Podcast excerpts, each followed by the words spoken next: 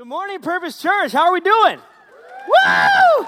Yes, this is the rowdy service. I love it. I love it. Hey, I want to go ahead and invite our uh, ushers forward. We're going to take our offering. If, if you're brand new to us, we want to make this crystal clear that we take offering every week, but this is only for those of us that call this place our home. And, and we do believe that generous people transform the world. Um, but as our guests, we just want you to know that we are so glad that you are here. As well, as well, especially since there's a lot of young adults here, we want to let you know and remind you that this Sunday, tonight, tonight at 6 p.m. is our young adult night. Can we make a little noise for the young adult night?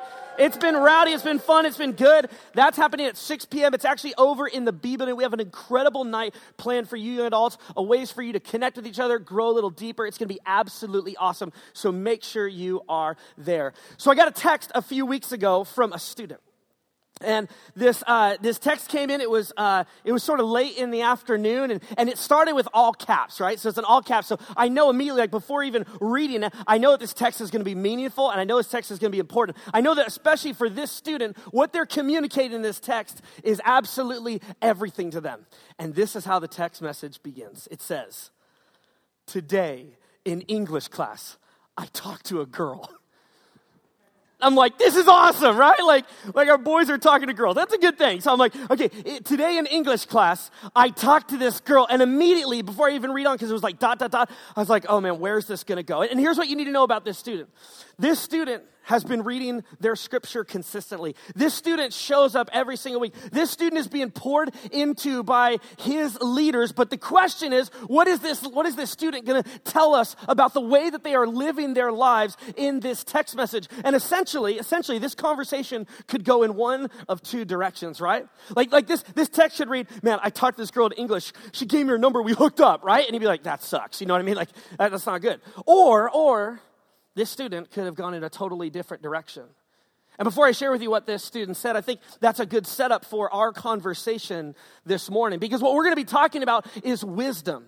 And sometimes, as we're going to see, James is, is articulating that a lot of people, and even us included, we think that wisdom is about our thoughts, that it's about what we think, it's about how, how wise and discerning we are, and we sort of disconnect what we think with what's actually going on. But for this student, this student, as they wrote this text message, said, Today, I talked with this girl in English class. And for two whole periods, we talked about Jesus. And I was like, yeah, that's awesome. That's amazing. And the students bragging not about how like hot she was or like the fact that she paid him any attention or, you know, any of those. He's saying, no, like God was doing something in our midst. And so he was connecting what he's been learning and the wisdom that he has with the actual life that he is living. And you see, I, I want to start out with a question because we are inundated with information and opportunities all the time. In fact, I found some stats this week that I wanted to show you that I want you to wrestle with this question Whose voice are you listening to? Because for this student, they had a moment where this girl's talking to this student, and maybe that was a really big deal for the student, and the student could have gone in all kinds of different directions and maybe has been influenced in multiple ways, just as we are influenced. And I began to think about this question that, in terms of wisdom, whose voice are you listening to? And oh man, this is such an important question for all of us. That whose voice has the, the dominant volume in your heart? Who, whose voice do you say, man, I'm listening to that? Is it scripture? Is it what that person thinks will be cool? Is it what's going to get you that promotion? You see, we're, we're influenced all over the place. In fact, I found these stats this week that I wanted to share with you. The first one is this that Americans, on average, every single day, Americans consume 9.8 hours of media. Think about that. 9.8 hours of your life every single day you are consuming in some form or another media, whether that's radio or newspaper or something you're reading online or social media or music, whatever it may be. You're consuming media 9.8 hours every single day, and there are messages all over the place. Oh, what about this one?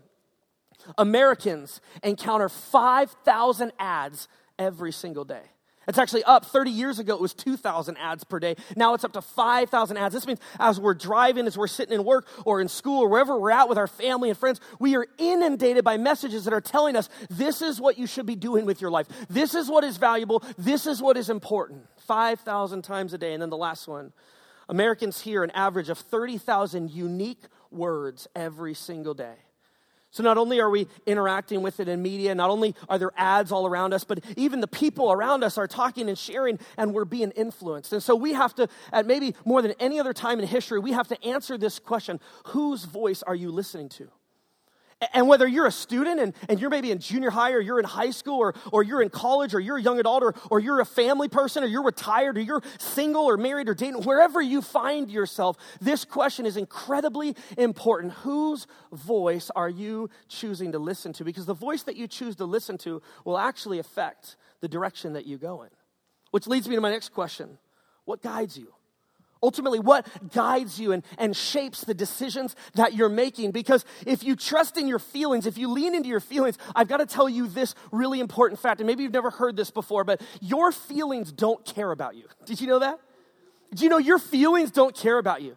That, that if you're a single or married dude or girl or whatever you are, and all of a sudden you see somebody that you're attracted to, your feelings are telling you to go and advance that relationship, and your feelings don't care that it's going to ruin your life. Your feelings just want to find as quickly gratification as possible. You see, your, your feelings are bent on satisfying that initial desire, and they don't actually care about you. They just want to be satisfied. And so the second question is what, what ultimately is guiding your life? You see, wisdom has been a, an incredibly important thing all throughout the history of the world. In fact, in Scripture, there's this ancient story about this guy named Solomon. And Solomon became king after King David. And King David was like the godfather, like he was the real deal. He was the man. And Solomon is his son. And his son takes over and he's got to figure out how to lead this empire. He's got to figure out how to rule. And so God speaks to him and says, Hey, Solomon, if I could give you one thing, what would you want? And it's a really crazy question. He says, Solomon, you could have anything you want. What do you want? And Solomon says this He says, Lord, I want wisdom so I can lead the people. I want wisdom so I can lead the people. You see, from the very beginning, this idea of wisdom, meaning how to live our lives, was connected to how we actually might live our lives. God was never concerned with us just knowing all the right answers. He's actually concerned with connecting what we think and what we do. And so Solomon says, God, what I need more than anything is wisdom, not just so I'm really smart and I know what to do, but so that I can actually lead the people and do what it is that you have called me to do. You see, in the, in the Old Testament, the Old Testament is broken up into 39 books. And within those 39 books, there's kind of five major sections. There's the law, which are the first five books that kind of tell the story of God creating people and, and God freeing the people from slavery and giving them laws to follow Him so that they might flourish. There's the law, there's, there's the historical accounts of the people of God. Then, then there's this category called wisdom literature. And there's actually five books within this category of wisdom literature. And then we have the major prophets and the minor prophets. And so, even in our book, this idea of wisdom and what does it mean to be wise was huge for the people of God. And then Jesus shows up on the scene. And Jesus has this really awesome interaction with somebody where they say to him, Jesus, there's like 613 of these commandments. By the time Jesus shows up on the team, on the, on the, on the team, by the time Jesus shows up on the scene, there's 613 commandments that the people of God are supposed to follow. So somebody, a wise guy, comes up to him and says, Jesus, of the 613, which is the most important? And maybe some of you have been there before where, where you feel like somebody's asking you a trick question and, and there's no right answer that you're, you're struggling, man, what am I supposed to say? And so he asks for what is the most important, singular, what is the singular most important commandment? And Jesus does like that famous Jesus juke. You know what I mean? He just throws it in there, and this is what he says. He says, All right, the most important commandment is this love the Lord your God with all your heart, with all your mind, with all your soul, and with all your strength. And and he throws this in there before anyone can stop him, before anyone can applaud him and say, Good job, that we're supposed to love the Lord our God. We're supposed to have a, an awesome vertical relationship with God. He says, And the second is like it love your neighbor as yourself. Mic drop. Backs away. And Jesus says these two are the most important commandments. And the guy's going, but no, no, I asked for one. He goes, well, you can't understand one without the other. That God is not just interested in you having a vertical relationship with Him, but God's deepest desire is that your vertical relationship with Him would actually result in a horizontal relationship with others. Another way of saying it is what is truly righteousness? Righteousness is having right relationship with God and having right relationships with other people. And the two, they flow together. You can't have one without having the other. And so, what is wisdom? Here's our definition. Here's what wisdom is wisdom is seeing and doing as God sees and does. Wisdom is seeing and doing as God sees and does. Another way of saying it is wisdom is connecting with the mind and the heart of God to your mind and heart and connecting the will of God, connecting the activity that God is doing in the world with the activity that you're doing in the world. And here's what's brilliant about God is he has the ability in all of our jobs, in all of our relationships, in all of our environments that we find ourselves in to transform our thinking, to transform our doing in such a way that it mirrors him. See, God always had a desire that his people's thoughts and actions would pattern, mirror, and reflect his. You see, wisdom, wisdom isn't just about thinking you're really smart or having all the right answers. In fact, as we're going to see, you know what James is dealing with? James is dealing with smart people who live stupidly. He's dealing with really smart people who just seem to live stupidly, who think that God, God's biggest concern is that you would have all the right answers or that you would know all the wise things to do. And he's going, no, no, you have to connect it with how you actually live your life. So here's what we're going to talk about. We're going to talk about how wisdom is alive. We're going to talk about wisdom is not just up here, but wisdom is alive. Second thing we're going to talk about is James is going to show us that there's this fake wisdom, there's this false wisdom, there's this phony way of living that some people, even in our culture today, value and prize. And he's going, it's empty, it's bankrupt, it's absolutely hopeless. And then lastly, James is going to give us what real wisdom is about. He's going to give us what God's wisdom is. He's going to say, Here, I'm going to give you a list, kind of like the fruit of the Spirit. He's going to say, I'm going to give you the fruit of wisdom. What does it look like to be somebody who's actually living with their lives wisely? And so find me, find me in James chapter 3. In James chapter 3, where as we're going to find, you're going to have to answer this question which wisdom are you living by? That are you living by the fake wisdom or are you living by the real wisdom? Are you living by the bankrupt wisdom or are you living by God's wisdom? Find me in James chapter 3. James chapter 3, as we find out that wisdom is alive. James chapter 3, beginning in verse 13, it says this Who is wise and understanding among you? Let him show it by their good life, by deeds done in the humility that comes from wisdom. I love this. What James is saying is saying, man, if, if any of you in this room, if any of you in the audience feel like you are wise and you are understanding, uh, that person has got to show it by their good life, by the deeds done in humility that comes from wisdom. Essentially, what he's saying here is we've got to connect the thoughts with the actions. You know, it's, it's crazy. Last Sunday, I was sitting right up here in the student section. And, um, and at the end of Glenn's sermon, I don't know what kind of inspired me, but I was like, you know what? This is going to be the year where I get my body back. You know what I mean? Has anyone ever thought that before? Okay, just me. So I was thinking, um, so I'm just kind of feeling like, man, you know what? 30 is going to be the year where I just get fit, right? I get yoked. I mean, it's going to happen. This is going to be the year. I'm going to start eating right. I don't know why. Like, I was just really motivated. I was like, I'm going to start eating right. I'm going to start working out. I don't know what that looks like, but I'm going to start doing that. I've got a neighbor. I've got a neighbor who, who I go running with this neighbor, and um, and he's really strong and awesome and, and amazing, and, and I'm sometimes those things, and and we go running, and it's like charity for him. You know what I mean? I mean, he's just like he's like softly jogging, and I'm panting. Right? I'm like, call Sarah because my heart's giving out right now. But I'm like, you know what? That's to change. That I'm, I'm, I'm, I'm going to get my body back. This is going to be the year, right? I walk out of the service, no joke. I walk out of the service and I pass by the Global Cafe, right?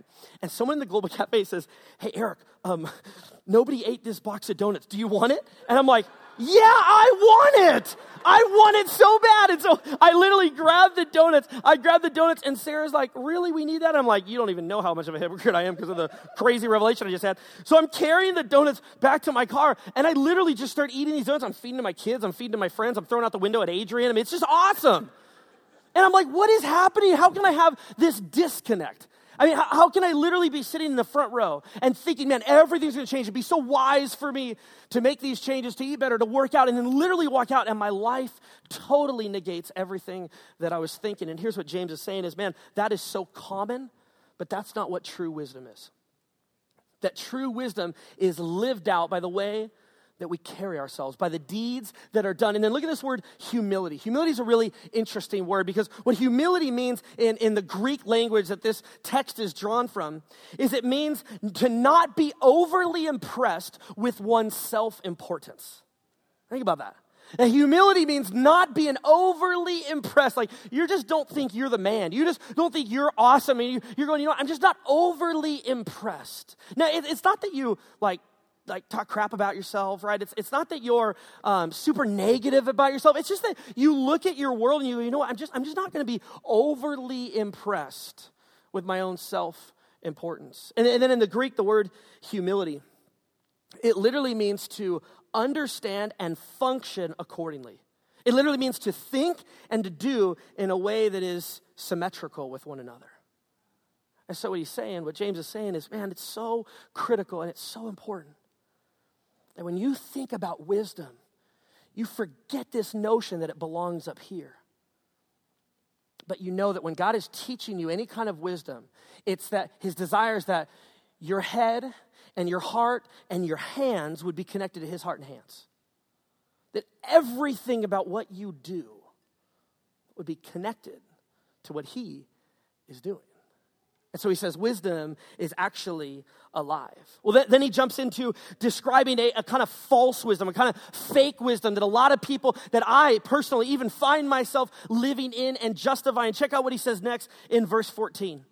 But if you harbor, I love this word harbor, but if you harbor, meaning like allow it to kind of set in the dock, allow it to kind of hang out there for a while, allow it to set up roots in you. If you harbor bitter envy and selfish ambition in your hearts, do not boast about it or do not deny the truth.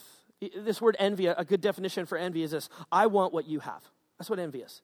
Is envy is I want what you have. And what I love about the description is, let's go back real quick. What I love about the description is it says that it produces a bitterness. So you, you, you being envious of what somebody else has that you don't have, that is not going to make you better. That's going to make you bitter every time. Now, that's not going to lead you to a life of fulfillment and fruitfulness, but it's going to cause you to be withdrawn. It's going to cause you to break and to disintegrate in your spirit. And it's going to destroy you because it makes you bitter. And you're looking at the world and you're going, man, I want that, I want that, I want that. And God's going, but I've given you things. That I have a unique plan for you. And I don't know what you're envious about. Maybe you're envious about someone else's spouse. Maybe you're envious about someone else's career, how someone else's kids have turned out. And the problem with being envy is it doesn't allow you to be present.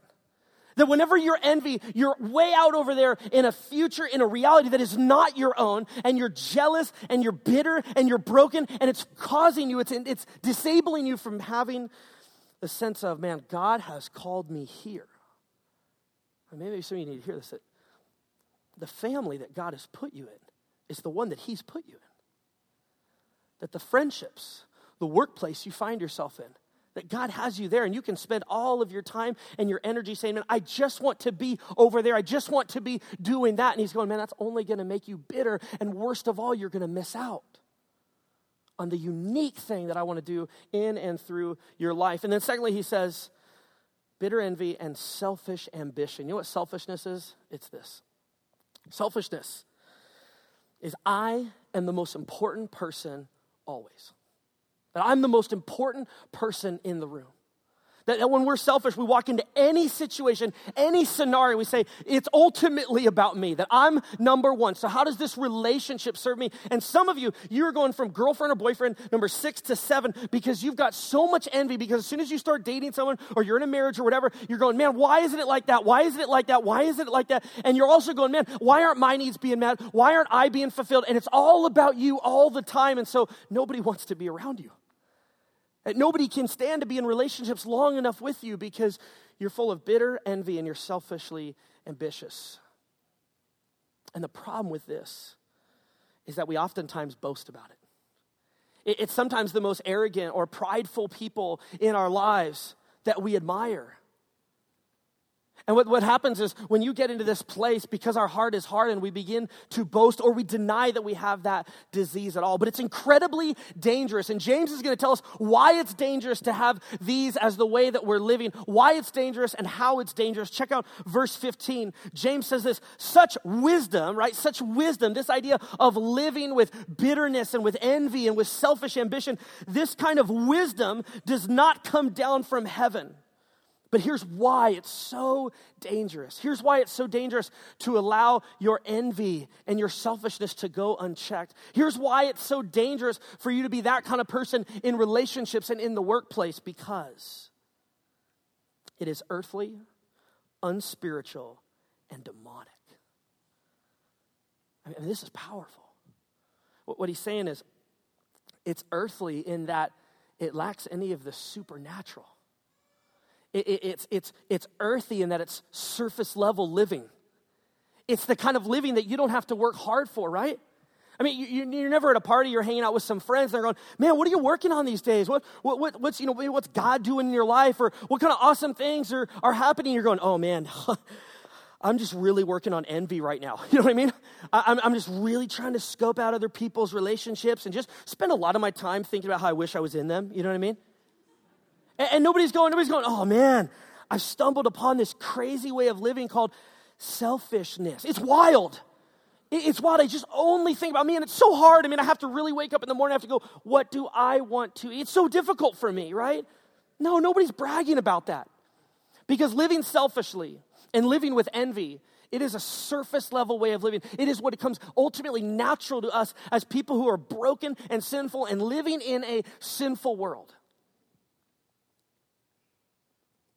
But ultimately, ultimately, it's unspiritual, means it's disconnected from God, and it's demonic. I mean, you, you got to remember that, that there is some spiritual warfare going on. I mean, you guys, ah, every week before I preach, this this week when I was kind of working on the sermon, I was reading this passage, and I'm sitting in my office by myself working, and you know what I begin to hear? I begin to hear all these lies. I begin to hear, man, you got nothing. You can't even read. You don't even understand what this passage is. I feel all these attacks. And the thing is, the enemy, his deepest desire is to disconnect you from God, to disconnect you from community, to keep you discouraged, and ultimately get you into the place where you're just being selfish and envious because you're too afraid of stepping out. You're too afraid of living into the life that God has created for you because it's too challenging and too difficult. And so, what the enemy wants to do is he wants to rob you of that life. And so, choosing to boast or to deny that you have some envy or some selfishness is to ultimately allow Satan to win in your life. I was talking with one of my adult leaders recently, and this adult leader was telling me that um, as they've kind of realized some of their own brokenness in their life. Instead of denying it or instead of being a macho man and pretending that he's got no brokenness, you know what he started to do? He started to share it with people. And this leader, this leader said, you know, sometimes people in his life will say, hey man, you just got to toughen up. You just got to be a tough guy, man. Just overcome, just figure it out. And, and this leader said, you know what? It just doesn't work because what he had discovered is that as he shares, as he is open about his brokenness and his pain and his struggles, you know what has happened? Some serious healing. That God has gotten into his life and changed him and worked in him in a powerful way that would not have been possible had he just remained in envy and selfishness, in hiding, pretending that there's nothing broken about his life. And yet, as he got vulnerable and open about it, God began to do something that was absolutely incredible. So, why is it dangerous? Because it's earthly, it's unspiritual, and it's ultimately demonic. But how? How is it dangerous? Check out verse 16. For where you have envy and where you have selfish ambition, there you find disorder and every evil practice. You see, why is there disorder? Because it's not the orderly way that God created you to live. God always wanted, God always wanted and always wants you and I to live every step, to live every breath, to live every moment connected to Him, depending on Him, leaning into Him, right? This is what Proverbs 3, 5, and 6 is talking about. That man, don't submit to your own ways, don't lean into your own understanding but follow and submit to Him, and He will make your paths straight. You see, this is the invitation of Scripture. The invitation of God is to not live a disordered life. And maybe some of you, there's a lot of disorder going on in your life, there's a lot of chaos. And some of that could just be from the outside world, but some of that could be because you're living with so much envy and so much selfishness that the natural outcome of that is disorder. You see, the natural outcome of following God is, is a life where the chaos and the storm is around you, but there's order and there's peace and there's connection with God. Or maybe there's just plain evil practice. That maybe you've seen how your selfishness and your envy has gotten you addicted to the worst and the most painful of things. Here's the good news. Here's the good news. James doesn't end his section here. He says, man, wisdom is alive. It, it, how you live, that is evidence of what you believe and what you think. What, what wisdom really is in you is lived out in how you carry yourselves. And maybe some of you have the fake wisdom of, of envy and selfishness, and that's where you've been. But there's another way. There is, in fact, a better way. And so, if that's what fake wisdom looks like envy and selfishness and disorder and pain and brokenness there is a better way. There is God's wisdom. There is real wisdom. And here is what it looks like. James chapter 3, verse 17, he says this, but the wisdom that comes from heaven, the wisdom that comes from heaven, this is not a wisdom that comes from ourselves. This is not a wisdom that comes from all the ads that we're consuming all the time. This is the wisdom that ultimately comes from heaven. Which, which, can you think of a better source? I mean, where else would you want to draw true wisdom and, and, what it means to truly live other than from heaven itself? This is wisdom sent down from God. And it looks like this pure, peace loving, considerate, submissive, full of mercy and good fruit, impartial and sincere. You see, this, this wisdom, this wisdom, this wisdom is so much better is so much more beautiful. And when compared to the fake wisdom, it's so clear that this is the real deal. In, staff worship, every Tuesday, your whole staff, your pastoral and uh, ministry assistants and directors and coordinators and interns, we all gather together and we worship. And it's been really, really an exciting experience. And Pastor Jared or Pastor Jay will lead us in worship. And Jared's always over on this side, kind of leading. And I kind of sit over here with some of my friends. And Sam sits over here. Does anyone, is Sam in here at all? I don't even see where she is. There she Okay, so Sam. So Sam sits right next to me. And here's the thing about sitting next to Sam it's the worst seat in the house, okay? It's absolutely the worst. And here's why. Girl has like perfect pitch. You know what I mean? I mean, she, she has this amazing ability to sing. And I will sit, I will literally be standing right next to her and I want to sing, but my like tone deaf and like not pitch perfect like thing that happens when I sing, when compared to Sam right here, it's just awful. You know what I mean? And she'll go like, she'll be like, the Lord take it away. She'll just like do these things, right? She just goes crazy and it sounds so beautiful and so good. And, and I'm just like, dang you, girl. Like, what is going on here? And, and when I compare, when I compare like my singing with the real deal, with what like an actual singer sounds like, they're worlds apart. And I'm not more drawn to my singing. I'm like, oh, the tone deaf thing sounds really cool. I'm going to keep doing that. No, I look at her, I listen to her, and I go, how could I have that? Like, what could I do to have that? And you see this list that James is going to give us as we're going to break it down one by one. He's going to say, This is the kind of thing, this is the fruit of wisdom. These are the traits, these are the roles that God wants to sort of instill in you. And the question is, will you participate in the work that He's doing? So now that we kind of have a roadmap of man, this is what wisdom is. This is what God wants to do in your life. The question is, will you join him in that or will you resist him in that? Because you have two options. And as you participate in these things, you will find that the Holy Spirit will begin to instill them in you. He will download them in you. He will install them in you in such a way that they actually become real. And so initially, initially, you may look at this list and say, man, I, I am none of those things. And you may have to begin to start trying and doing those things. But what you are going to find is that these are the things that God is ultimately trying to do in you. And so you can either partner with Him or you can rebel against Him. And so the first thing that God wants to do is create a sense of purity in you. You see, purity, when I think of the word purity, I think of godly. I think of something that's whole and complete. I think of something that's well thought out. And so right now, I want you to think about the hundreds of decisions that you have made already today and the hundreds of decisions that you will continue to make. I want you to think about your spouse and your kids. I want you to think about your roommates, your friends, what it's like to be on the school campus that you're on. And God is asking and desiring that these things would be the character traits, that these things would mark you as somebody who is truly wise, not just up here, but out there. And so he says, with purity. The very first one is so important that God wants to instill purity in us. Meaning that when we look at people, when we look at situations, we see them clearly. We see them as God wants us to see them. That when we interact with people, there's not false motives. There's not this selfishness about him, but, but we're purely trying to interact and care for other people. The second one he gives us is peace loving. It's not just it's not just somebody who like, you know, wants to see peace out in the world. No, this is somebody who literally loves peace. Like it's what you wake up thinking about. You're going, man, how can I bring people together? How can I help resolve conflict that is going on around me? Bob Goff, who's this uh, author and this amazing lawyer, he talks about how he goes into all kinds of different international environments and, and he uses international law to free uh, women and children from slavery, people who have been taken advantage of by systems that are in place. He goes and he tries to rectify that and make that better. And he talks about in his book that, that whenever he gets into this conversation with somebody who's just evil, who, who they're trying to corrupt others, they're trying to coerce others, they're trying to ruin people's lives by the system that gives them more money or whatever it may be. He says that he sits down at the table.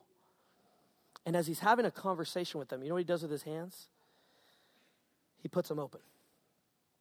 Because everything in him wants to hold his fist tight. Everything within him wants to hit these people. Everything within him wants to rage. But he recognizes that that's not a fruit of wisdom. But what is a fruit of wisdom is having hands open that say, okay, God, how do you want to bring peace to this situation? I wonder if some of you need to have a conversation tonight with your spouse because there's some tension. And everything in you wants to clutch up and tighten up, man. And you've got the arsenal ready to go, man. You know what bullets you're going to fire. You know exactly what you want to say to ruin them. And maybe God wants you to sit down at that table and put your hands open and put them up and say, okay, God, Help me to be about peace. Help me to love peace. The next one he gives us is he says, Be considerate. In the original language, this idea of being considerate has an image attached to it, and it's an image of being non combative. It means you walk into conversations and, and you're thinking, okay, how is this person going to hear this, right? We've talked about this a lot, right? Husbands, it's not really about what we say, it's about how we say it, right? It, it, it's rarely, in fact, in any kind of conversation, exactly what you're saying. It's really about how is it that you're going about saying those things. Are you going about it with a sense of consideration for the other person? I, I, I just want to confess, because I feel like sometimes our stories are just about awesome successes, but I, I, I just want to confess. You know, this last week, Sarah and I, um, I was working on a sermon for something else, and I was sitting down, and, and I was so like in the motion and so in, in the in the groove, and I'm trying to kind of write and whatever. And and Sarah comes and she sits next to me, and she's sitting next to me, and I mean I just have the most amazing, incredible, brilliant, awesome wife, and she sits next to me because she wants to hang out. And you know what? I was a total jerk. You know what I said to her? And maybe husbands, maybe you've said something stupid too, but I say, I'm like, babe, are you going to sit this close to me? Yeah, come on. I mean, let's just be real. That's like, that's like, you know, husbandry 101. Like, why would you say that? Like, why was I not being like, she just wanted to sit next to me. And I was so in the zone. I was so in my, and maybe some of you guys or gals have been there before where you're just so locked in to what you're doing that you forget to be considerate. And maybe, in fact, you're so selfish, like I am at times with all of my time and with all the things that I want to do, that as soon as somebody wants to interact with me, it can become a burden. And so I say something so stupid and so ridiculous to my wife. And luckily, luckily, she's the most forgiving woman in the entire world. And so she forgave me and we worked through it and we talked through it. But you know what? I lacked all consideration for her. So when you think about the relationships in your life, are you a considerate person?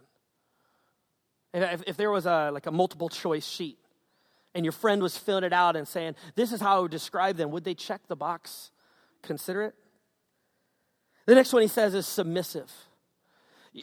Submissive has behind it this idea of a willingness to yield, a willingness to yield. Husbands, do you have a willingness to yield to your wife? Andy Stanley has this amazing quote I love. He says, he says, marriage is a submission competition.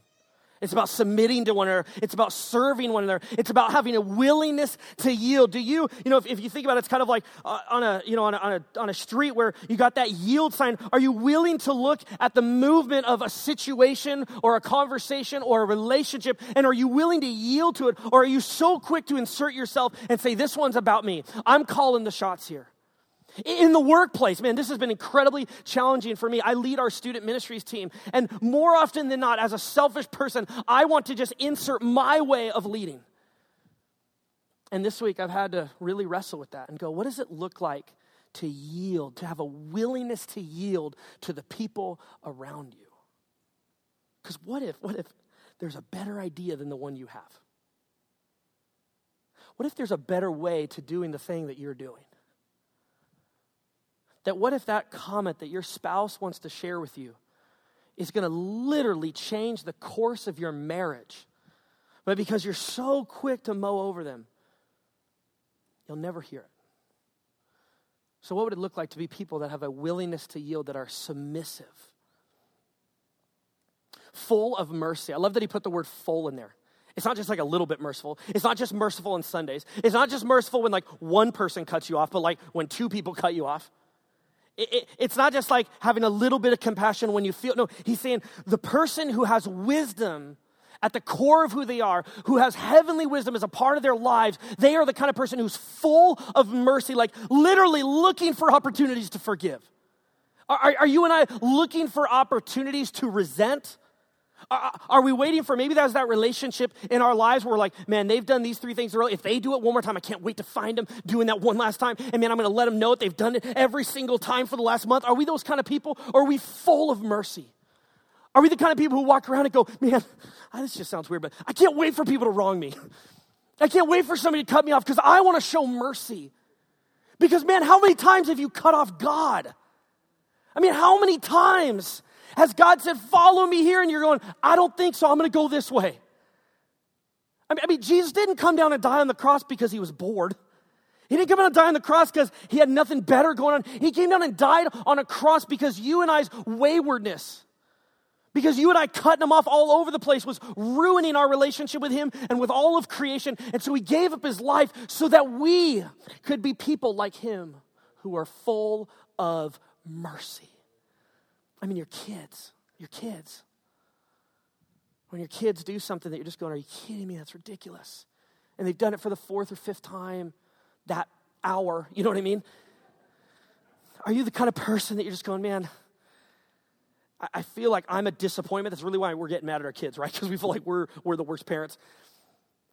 But I'm going to be full of mercy with our kids. Next one, he talks about good fruit. This means that the way you're living your life has a track record behind it. That people, people are being blessed because of the way you are living your life. Impartial. I think a lot of us live with certain narratives, right?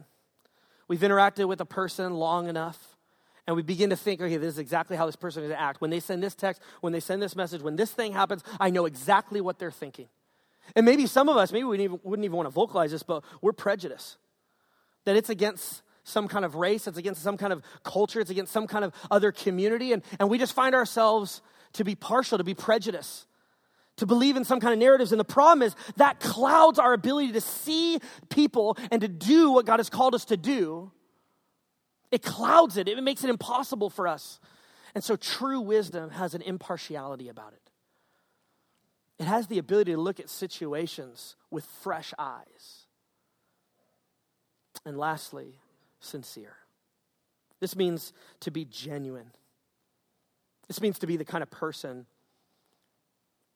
who you look at other people, you look at your world, you say, How can I make this better? How can I be a blessing?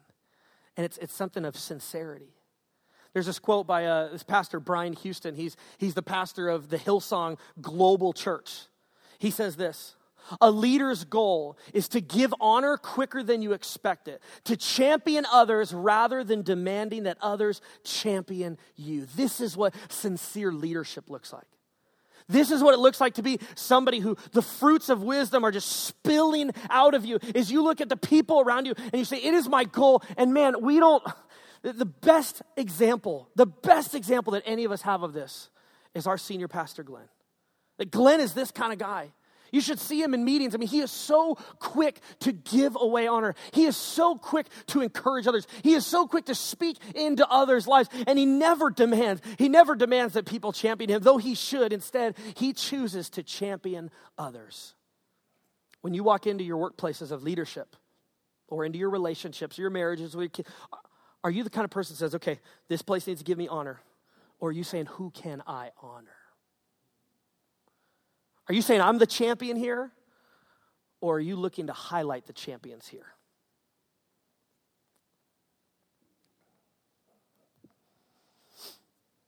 So, what is this? What is this fruit of the wisdom? It's these. It, it, it's the kind of thing that God is longing to do in your life. And it takes work and it takes practice.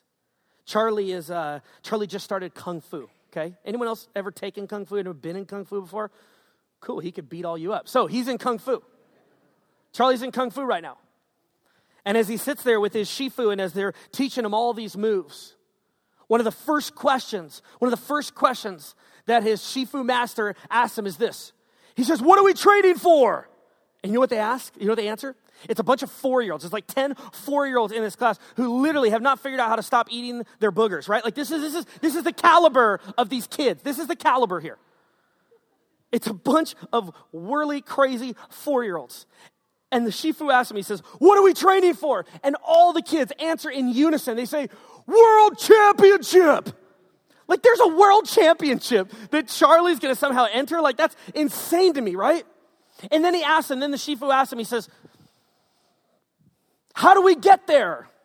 And Charlie goes, Practice, practice, practice, homework, chores. And I'm like, That's awesome.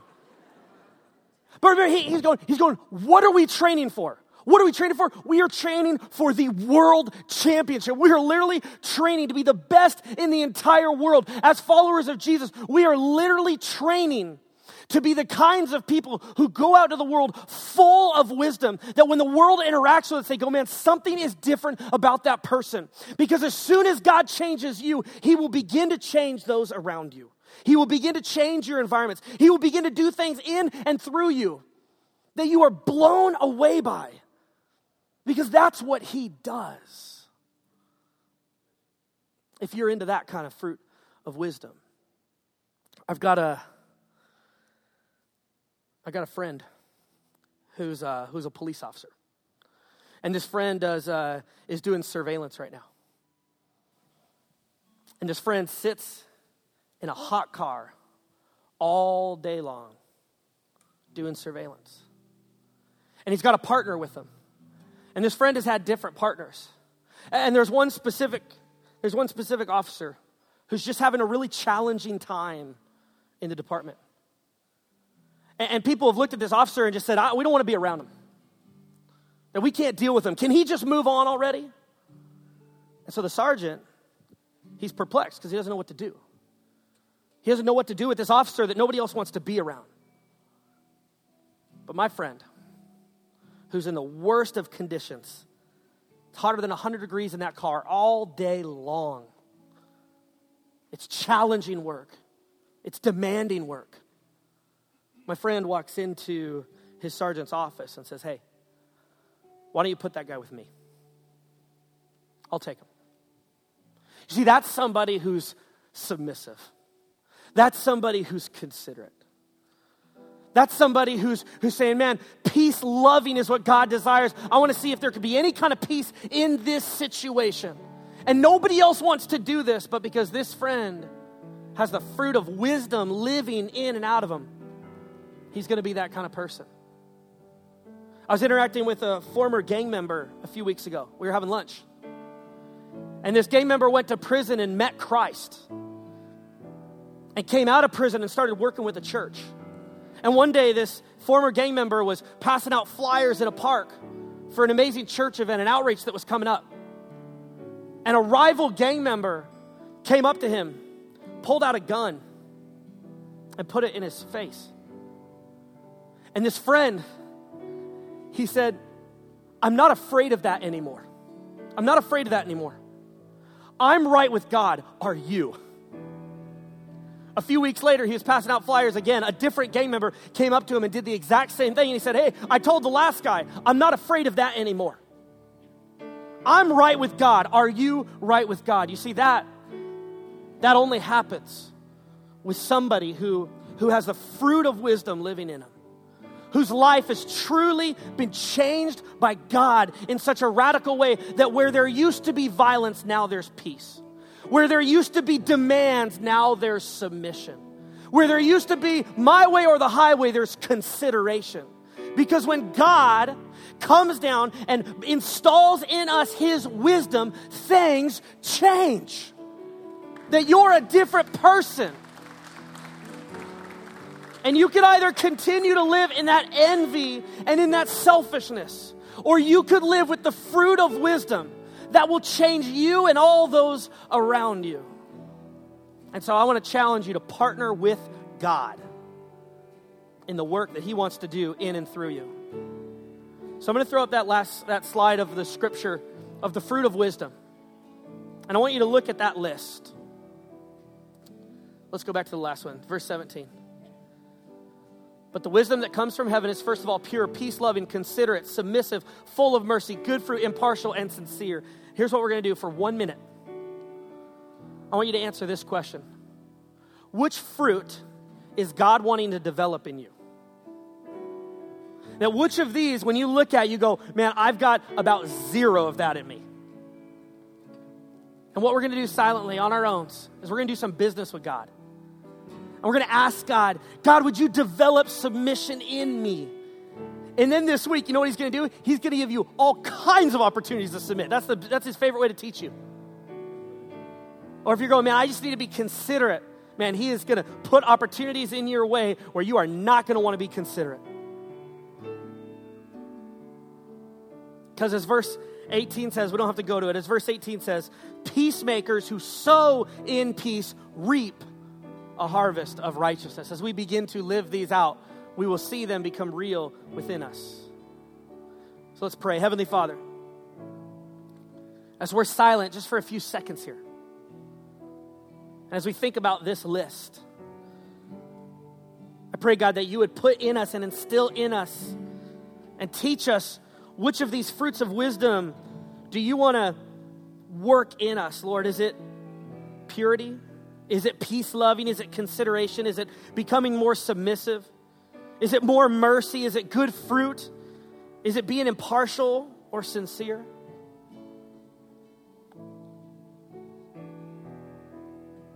God, I thank you that you are always at work within your people, that you never leave us out to dry, but that, God, you want to shape in us the things of you, not the things of ourselves, but the things of you. So, God, this week, would we answer that question? What is the fruit you want to develop in us? And then would you give us opportunities to live that out? Thank you for connecting our head, our heart, and our hands with your head, your heart, and your hands. We love you, God.